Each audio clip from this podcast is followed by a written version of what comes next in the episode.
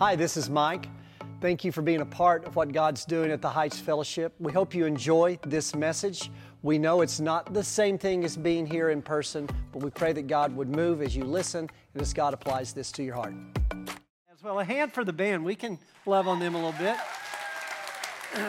We're actually going to be talking about exactly what that song was about today. We're going to be talking about the resurrection. Like I told you, it's kind of a non traditional Easter service because we're not going to be talking about the resurrection. We're going to be talking about the resurrection kind of before the resurrection. One of our guys uh, here at the Heights uh, came to Christ just within the last couple of weeks, uh, very well advanced into his adulthood. You love to see God moving into adults. I mean, I love to see children saved and all that, don't get me wrong, but when you see an adult, especially somebody my age who comes to Christ, you know that's a pretty serious decision for them to make. It's taken them a long time to get there. So we're, we're rejoicing over that.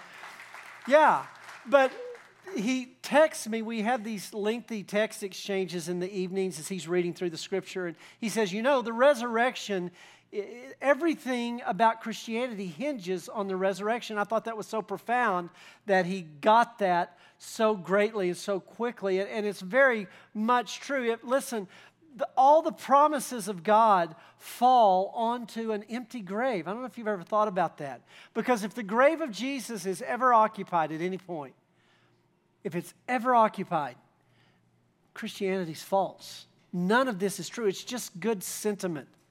So, this morning, I want to talk about the truth of the resurrection. Like I mentioned, we want to talk about the resurrection before the resurrection.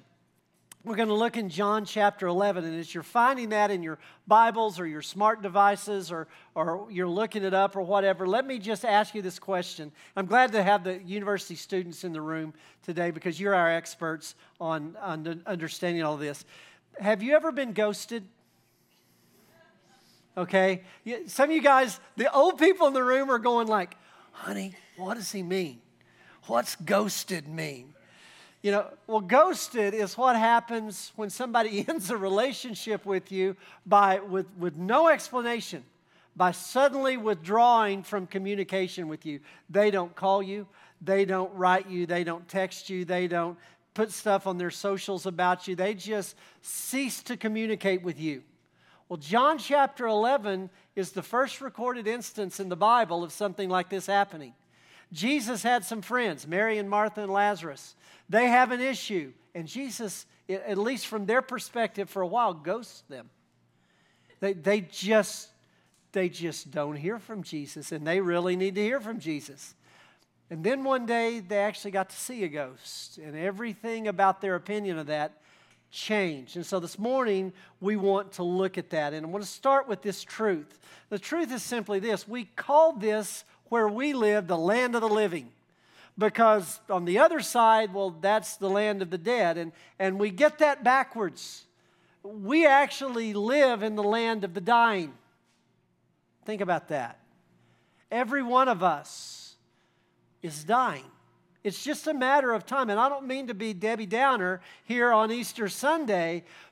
The truth of the matter is, and by the way, look around you, look to the person on either side of you, and just say, hey, you look marvelous, and you know who you are because you're all dressed up, you got your Easter clothes on, you look great, by the way.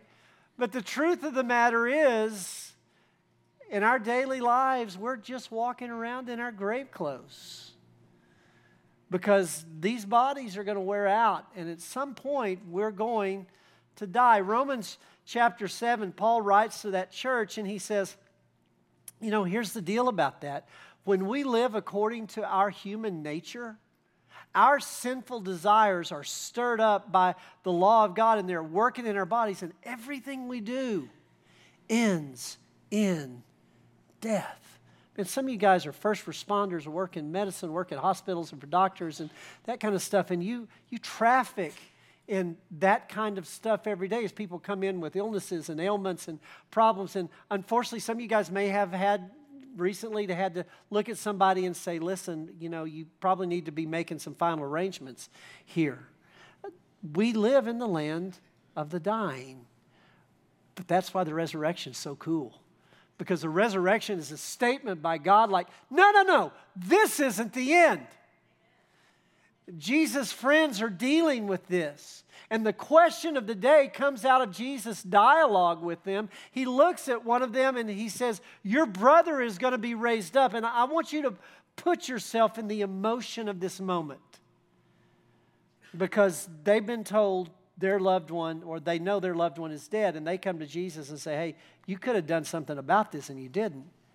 And Jesus says, Your brother will be raised up. And Martha looks at him and says, Don't tell me that. I know he'll be raised up on the last day. That does me no good today. And Jesus looks at her and says, No, Martha, you don't have to wait till the end. I am right now resurrection and life. The one who believes in me, even though he or she dies, they're going to live. And everyone who lives believing in me, they never ultimately die at all. And here's the question Do you believe this? That question resonates down through the millennia to us just as fresh, just as real as it was when Jesus asked Martha. I think Jesus would ask us today on Resurrection Sunday Do you believe this? And so the ultimate question is something we have to answer. You know, the truth of John 11, kind of the ultimate truth of John 11 is this that the dynamic power of Jesus, the eternal power of Jesus over the static power of death, is a very real thing. And John 11 reminds us of that, that God does more than just supply power for the end of our living on this earth. He provides power, that kind of resurrection power for the daily living through this earth. And the question that Jesus would ask us is hey, do you believe this? Because I think if we did, it would make a difference in the way we live. And so we're going to ask the question today okay, what does a ghost know that I don't know? Or what does a ghost know that he would tell us this is very real? The very first thing a ghost would tell us, if Lazarus is our ghost, this is the story of the raising of Lazarus, is guys, it's all real. Here's how the story goes. And so a man named Lazarus was sick. He was from Bethany, a village, uh, the village of Mary and the, her sister Martha. And by the way, this is the Mary who, whose brother Lazarus was sick. This Mary is the one who came and poured perfume on Jesus and wiped his feet with her hair.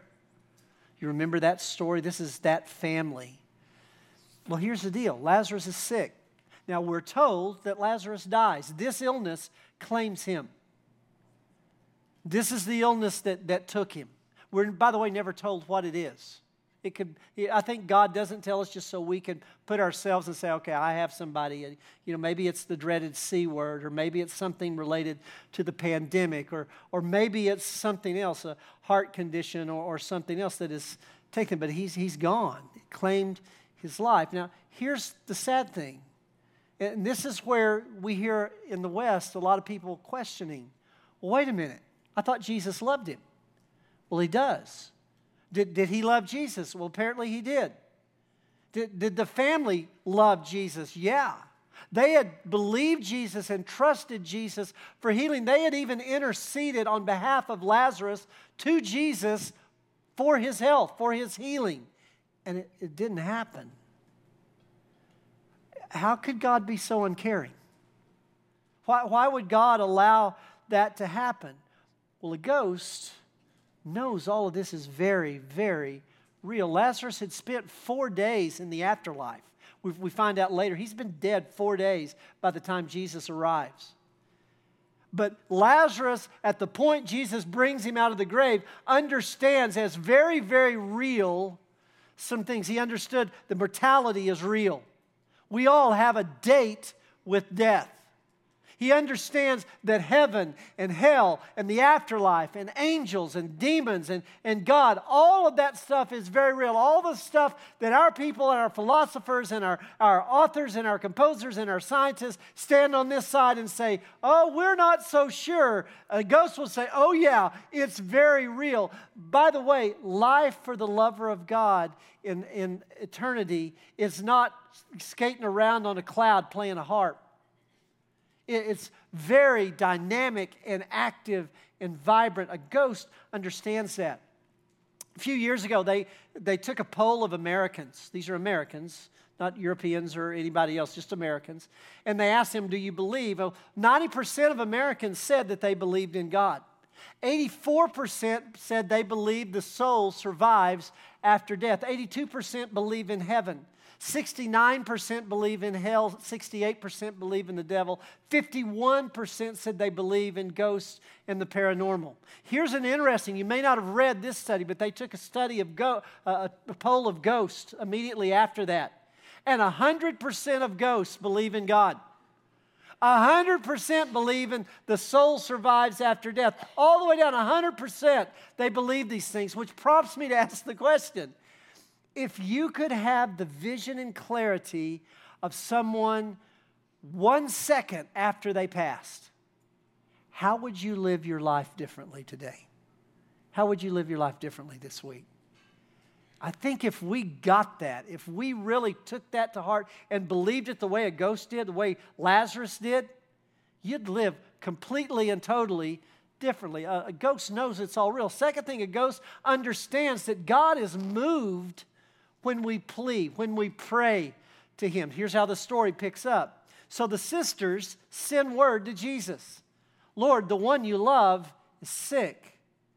And when he heard this, Jesus says to the disciples, This sickness will not end in death.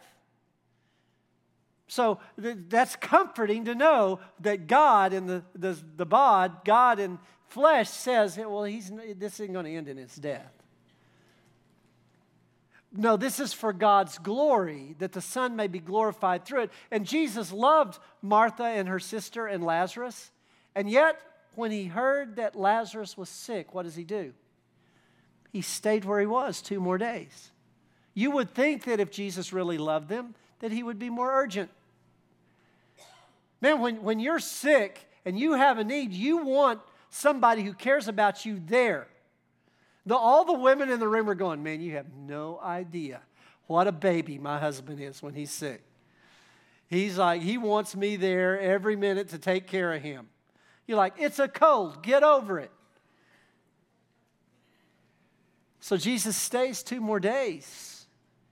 And then he said to the disciples, Okay, now let's go back to Judea. Jesus wasn't in the region at that time, and he said, Go back. I want you to pay attention to the context of the message. They didn't write to Jesus or send word to Jesus and saying, Listen, it's your responsibility to be here. You have the, the title of being our leader, you must be here. They didn't appeal to him on the basis of duty or on the basis of, of responsibility. They didn't appeal to him on the basis of anything. What does it say? The one you love. Isn't that a cool statement? They knew that was the character of Jesus, to love them. So let me ask you a question. In your interactions with God, in your interactions with Jesus, do you view them? Do you view it in terms of love? A lot of us, let's be honest, in the West, a lot of us have a very business like relationship with God. If I do this, then God's going to do that. God, it's your responsibility. If I'm faithful and I go to church and I do all the right things and I give to the church and I serve in the church and I'm responsible and I'm moral within the community, that when I have a need, your part of the deal is you're supposed to help me out. And we get mad at God, we get frustrated with God when He doesn't. How would that be viewed differently if you saw God, you saw Jesus in relationship to His love?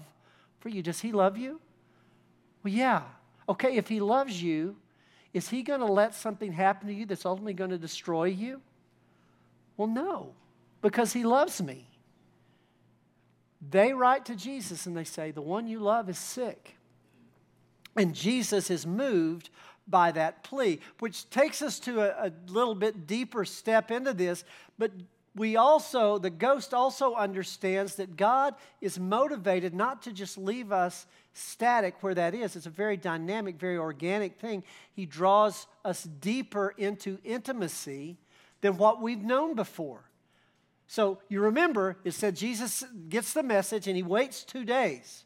And then he says, okay, let's go back to Judea. And after this, he went on to tell them, oh, our friend Lazarus has fallen asleep. But I'm going there to wake him up. And his disciples said, Lord, if he sleeps, he's going to get better. Now take a time out. The reason Jesus wasn't there is because he was his life was in danger and he had left to go preach at other places till it kind of settled down a little bit there. And so the disciples are going, I don't know that we need to go back. And then Jesus tells them, listen, Lazarus is asleep. Why would he say Lazarus is asleep if Lazarus is dead?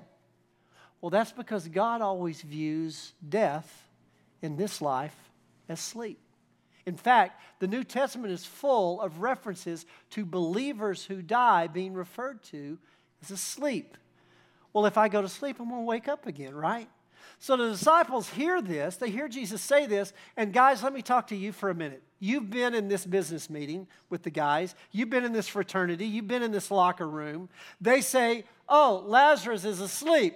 Oh, he's asleep. He probably needs his beauty rest, does he? We'll just leave him asleep, Jesus. We don't need to go back to Judea right now. Let it settle down some more. We'll just stay here. And Jesus has to clarify with them.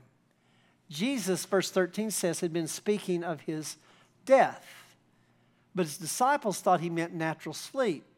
So he has to tell them plainly, All right, you bunch of knuckleheads. When I said he was asleep, I meant he was dead. Are you not tracking with me here? And for your sake, listen to this. I'm glad I wasn't there. Why would Jesus be glad he wasn't there? What, what would Jesus have done if he was there? He would have healed him. We're told during the ministry of Jesus that in Judea, where Lazarus lived in that region, that death, that, that sickness was almost unheard of because they'd just bring him to Jesus and he'd heal him. Jesus knew that would have happened if he, was there. But he says, I'm glad that I wasn't there. In essence, he's saying, I'm glad that Lazarus is dead. But he's saying the reason this has happened is so that you may believe. He's drawing them into a deeper intimacy. He's showing them something they don't know. He's given them a clue into who he is that they haven't gotten yet. And so he says, okay, let's go to him.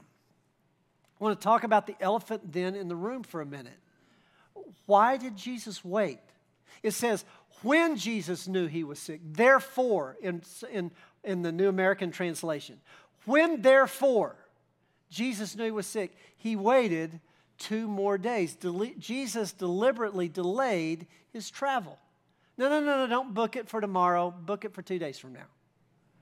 Jesus was absent. Jesus was silent. We don't know that he sent word back.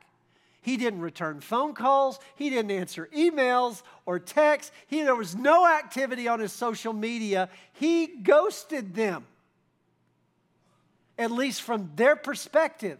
And they have to be wondering does Jesus really care? And then the text begins to explain itself to us. Jesus said, It's not unto death, but it's for the glory of God. Well, Jesus, how can you say it's not unto death when you just told us that he died? Obviously, you were wrong. And it got worse than you thought. You missed this one. And Jesus saying, No, it's not. I'm not done.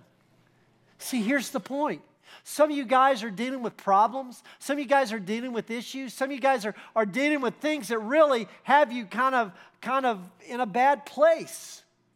And, and you, want, you want to trust God, but He just seems to be silent. Let me just remind you God ain't done yet. What, what if I die? Then He'll raise you up.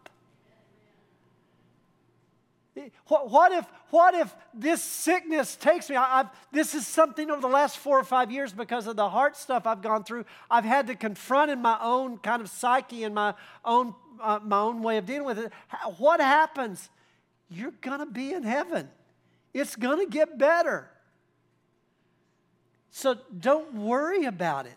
And it takes away a lot of the stress when you do that. Listen, the sickness isn't in the death, but it's for the glory of God. And Jesus tells him plainly, I'm glad that, that I wasn't there. You're going to get something. You're going to hear something, find something about me. Here's the point when God's trying to draw us in, intimacy is always a function of proximity.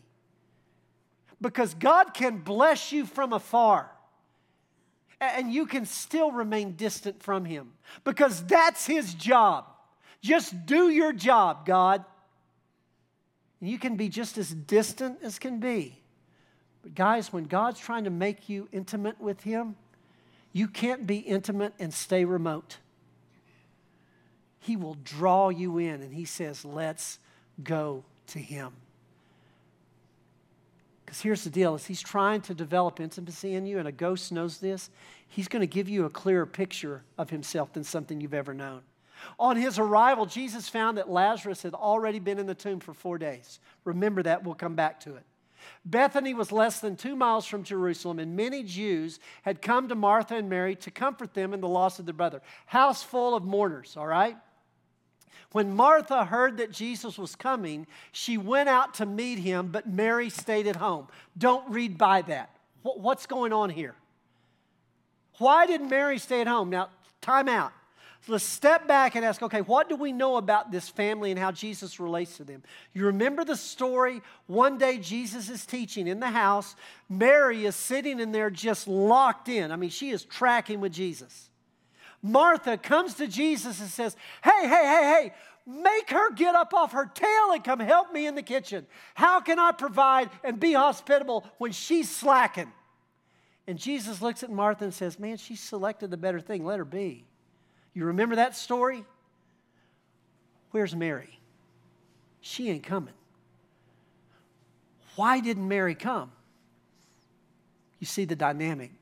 Mary's wounded, y'all. Jesus' delay has wounded Mary. She is ticked. She is upset. She doesn't want to see Jesus right now because he let her down. Ever been there?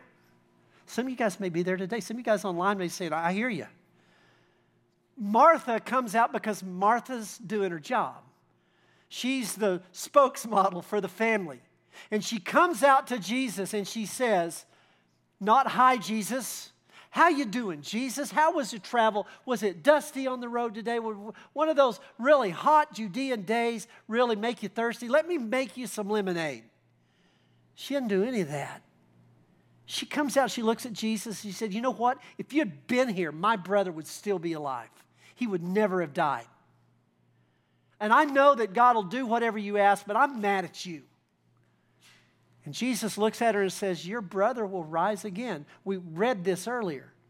And she goes, Oh, I know he'll rise again in the last time, but that doesn't help me now. And Jesus says, No, no, no.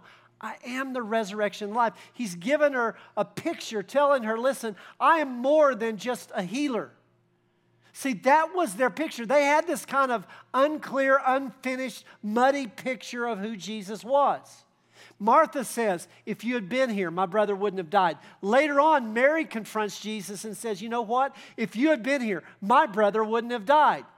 Verse 37 the crowd of mourners around kind of followed, and they say, if Jesus had been here, he could have kept this man from dying. You kind of getting the picture of what their expectation was here? You see, they knew Jesus was a rabbi and a teacher, right? He's a great teacher. He's a fighter. He speaks well, but he's, a, he's not a very good pastor right now. They knew firsthand that Jesus was a healer. They had seen and heard the stories of what Jesus had done. They knew in their mind that Jesus could have prevented this. They also had a sense that God, that Jesus is the great provider. But Jesus is showing them something even more than that. Guys, when you get here in your relationship with God, when you, you come to believe and trust the fact that He is the giver and sustainer of life itself, that I can trust Him with my life, I can trust Him with my eternity.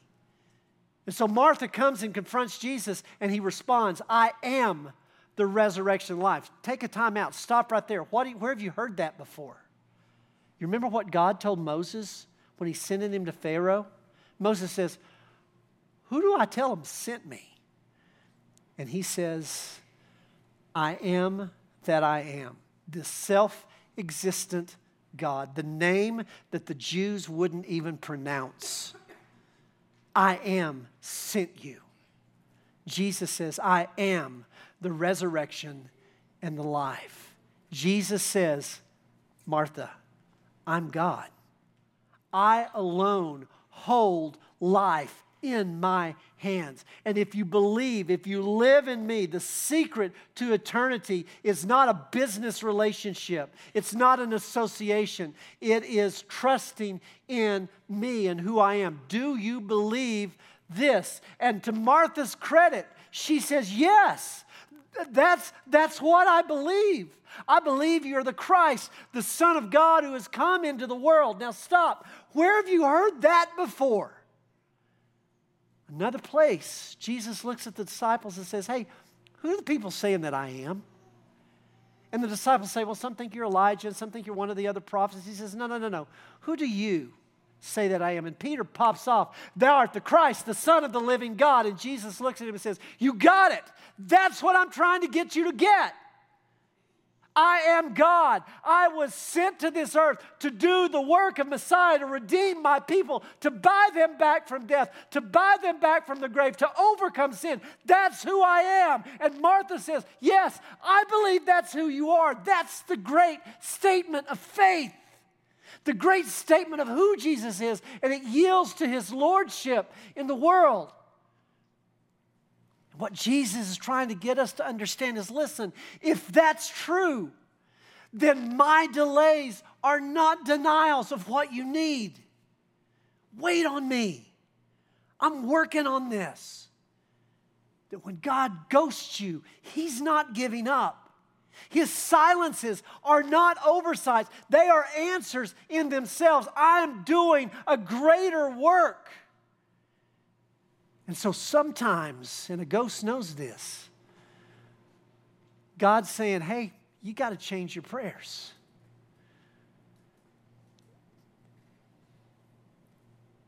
This text is very pivotal in my life.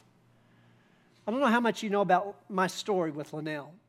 Linnell and I have been married 35 years as of two weeks ago there was a time in our life that we were going through the worst marital stuff we've ever gone through. We were going, we were in the middle of a divorce. And, and we're praying for our marriage and, and we're praying, God, heal it, God, heal it, God, heal it. Some of you guys are doing that right now. Some of you guys have done that. In, in the course of that, in my quiet time one morning, I'm reading this text. And I'm hearing Martha and Mary and the people saying, if you'd been here, you could have stopped this. You could have prevented this.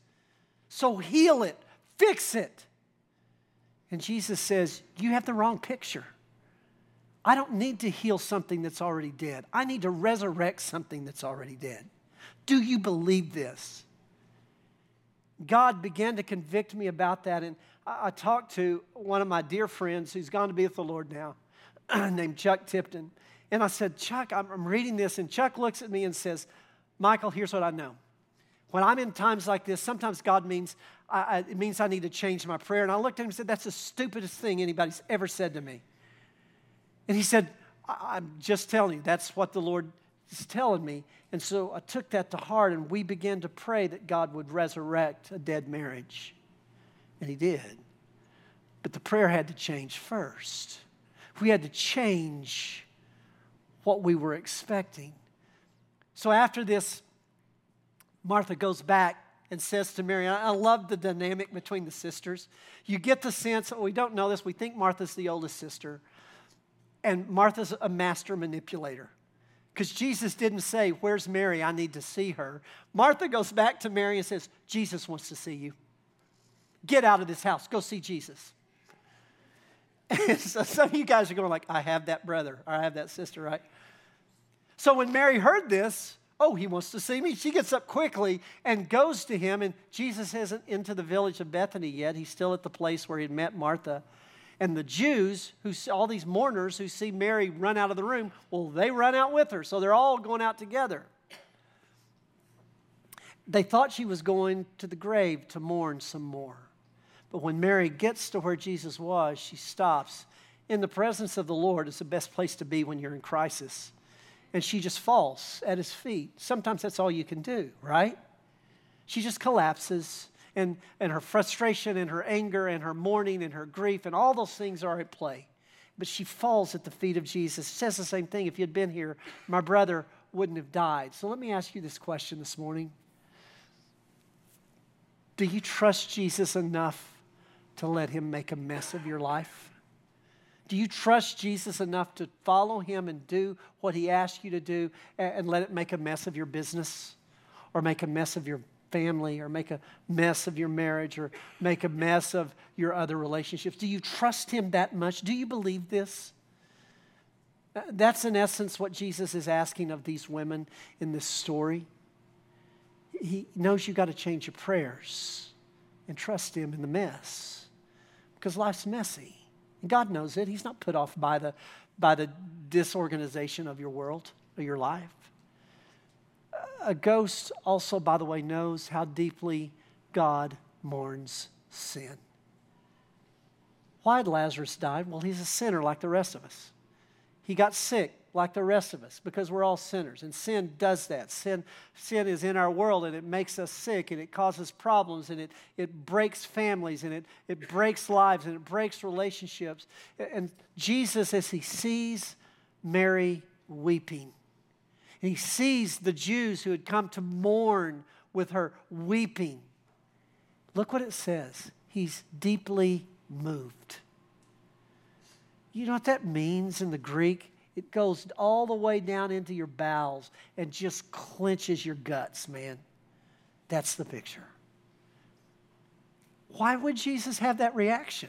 Have you thought about that? I mean, Jesus knows what he's going to do. Jesus had already told the disciples, I'm going to go do a resurrection. When he said, Let's go to him, he was telling them, He's dead, let's go to him, I'm going to resurrect him. So, why is he affected this way? Because, guys, sin affects the, the emotions of God so deeply. He mourns over your sin. He mourns over my sin. He sees the effect. Parents, you've seen your kid do something you warned them not to do, right? and, and you're angry, you're grieved, you're frustrated, you see what it costs them, you know this is such a bad thing. That's the visceral response of Jesus. He's deeply moved in the spirit and troubled, and so he says, Okay, where is he? Where have you laid him? Show me the grave. And so they say, Come and see, Lord. And Jesus weeps. He weeps over your sin. He weeps over your death. He weeps over your fallenness. He weeps over your grief. He weeps over that. And the people around him recognize it wasn't just show how he loved his friend. Man, we've all lost people we've loved in these days, haven't we? Those tears are real, they're bitter. God knows those tears. And still they say, he could have stopped this. You, you hear them in the background. You hear the church ladies in the background go, yep, he was here. He could have stopped it. He didn't do anything. He was a bad pastor. But three times it talks about the disposition of Jesus. He's disposed toward Lazarus and Mary and Martha. Guys, he's disposed toward you. He loves you. He's moved by your sin and he majors on life. So Jesus, once more deeply moved, there it is again, came to the tomb and it was a cave with a stone laid across it. He says, Take away the stone. Enough of this. Take away the stone. I can't stand it anymore. And Martha says, No, no, no, Lord. He's been dead four days. The body's in full decomp right now. The odor is going to be awful. It's going to be unsightly. It's going to be unpleasant. I don't want that for Lazarus. I don't want that for us. I don't want that for you. And Jesus said, Martha, did I not tell you that if you believed, you would see the glory of God? And that stops her. Martha was a busybody to the nth degree, but that stopped her. So she said, Take it away and they took away the stone. And Jesus looked up and he preached this prayer Father, I thank you that you have heard me. I know that you almost hear, you always hear me. And then he says this. I love this because it's for us. By the way, God, I only said that so these people standing here would know that you and I are talking about this. I love that part. It's just almost humorous to me. And, and they would believe that you sent me. And so when he had finished, doing that, he calls out in a loud, voice Lazarus, come forth. And it says, Lazarus comes out. guys, this is a miracle in itself because if you know what they did to a body when they prepared it for burial, they wrapped each individual limb with strips of cloth. Then they pulled them together and they wrapped the whole body in strips of cloth. Lazarus can't just get up and walk out, he comes out of the grave something like this. And, and it takes a while. I want you to get the full effect here it, it takes a while for him to come out. And Jesus sees him wrapped in all this. He says, Take off his grave clothes, let him go. And he didn't say that to the people, he said that to death. Take off his grave clothes, let him go. He's mine. That's the promise that God makes to us. See, all the best that we have to give, all the most beautiful art and literature and music and poetry, all the, the best in cinematography, all the greatest in, in diplomacy and politics, all the greatest in athletic achievement, all the greatest in, in architecture and everything that we can produce, only at its best will ever produce an occupied grave. But this Jesus came to empty the grave. He's insistent in the face of death's objections. See, I told you to remember this. They had this belief, this superstition, that when somebody died and you buried them, the ghost of the person who died hung around the grave for three days, waiting for entrance back into the body. Now you begin to understand why Jesus waited. Because four days needs to be passed so they'll know this isn't the result of their superstitious beliefs. This is the result that is only attributed as an act of God, and you get a full picture on that resurrection day of who I am. Isn't that cool? And then finally, even in death, we gravitate to God. Do you ever wonder why Jesus said, Lazarus, come forth? Because if he had just said, hey, come out of there, every grave in the cemetery would have emptied in an instant because in death, the soul, the body has no other response than to gravitate to God. In death, we hear Him. In death, we come to Him and we receive our final directions. And the Bible tells us that at the end, there is going to be a great gathering as God calls forth from the grave those who are dead, and the living and the dead are judged according to their reaction to Christ, to their deeds, and what they've done with Jesus Christ. And so we gravitate to God in our death, just like we must in our life. Ultimately, Jesus is the only one who can remove our grave clothes from us. I am the resurrection and the life. He who believes in me shall live even if he dies, and everyone who lives and believes in me, he shall never die. The question is do you believe this? It's like Paul wrote to the church in Rome. He said, You know, if we were restored to friendship with God through the death of Jesus, the resurrection of Jesus, that empty tomb we celebrate today on Easter Sunday 2022, that life that Jesus has, that resurrected power, that resurrection life, will certainly help deliver us from eternal punishment by his life. Isn't that cool? I don't know what your reaction is this morning what your response is. That's between you and God. But I want to pray over you and help you kind of move that direction. There may be some in this room, some of you guys online, that you've had a business relationship with God all these years. It's an association. You and God have this LLC thing going on. That He has His responsibilities, you have your responsibility. And if He does His part, you'll do your part, and vice versa. What God is really wanting for you is a relationship. What God wants from you is intimacy. Remember, you can't be intimate and remote, and God's drawing you to Him. You're like my friend who just in these recent days has come to Christ because he says, You know what? I really do believe this is the eternal truth. maybe God's reached into your life this morning and you need to respond to that. We're going to give you the opportunity. Maybe you, as a believer, are kind of like Mary and Martha, man, you get it. You're just, your, your pictures of God have gotten kind of muddy because you, you think He's only going to do it this way, and God says, No, I'm doing something different in your life right now. You need to trust me in this. Do you believe this? And your response is say, Okay, Lord, on Easter Sunday, I, I'm going to make a statement that I believe that. Maybe you're like Lazarus and you're needing God to resurrect something in your life. Maybe it's a relationship, maybe it's your, your attentiveness to the Lord Himself. But we're going to pray and we're going to let you make your decision and make your response to God right where you're praying. So you just pray along with me. Guys online, do the same thing. Here we go. Heavenly Father, thank you for this day. Lord, I thank you for the power of the resurrection that we celebrate. And we know it wasn't Lazarus' resurrection that makes a difference in the world. It's the resurrection of Jesus Christ, the greatest resurrection, the one who was sacrificed for our sins, for all men, for all time, was buried in a barred grave and raised up the third day because he overcame death. That's why Lazarus can overcome death. That's why you and I can overcome death.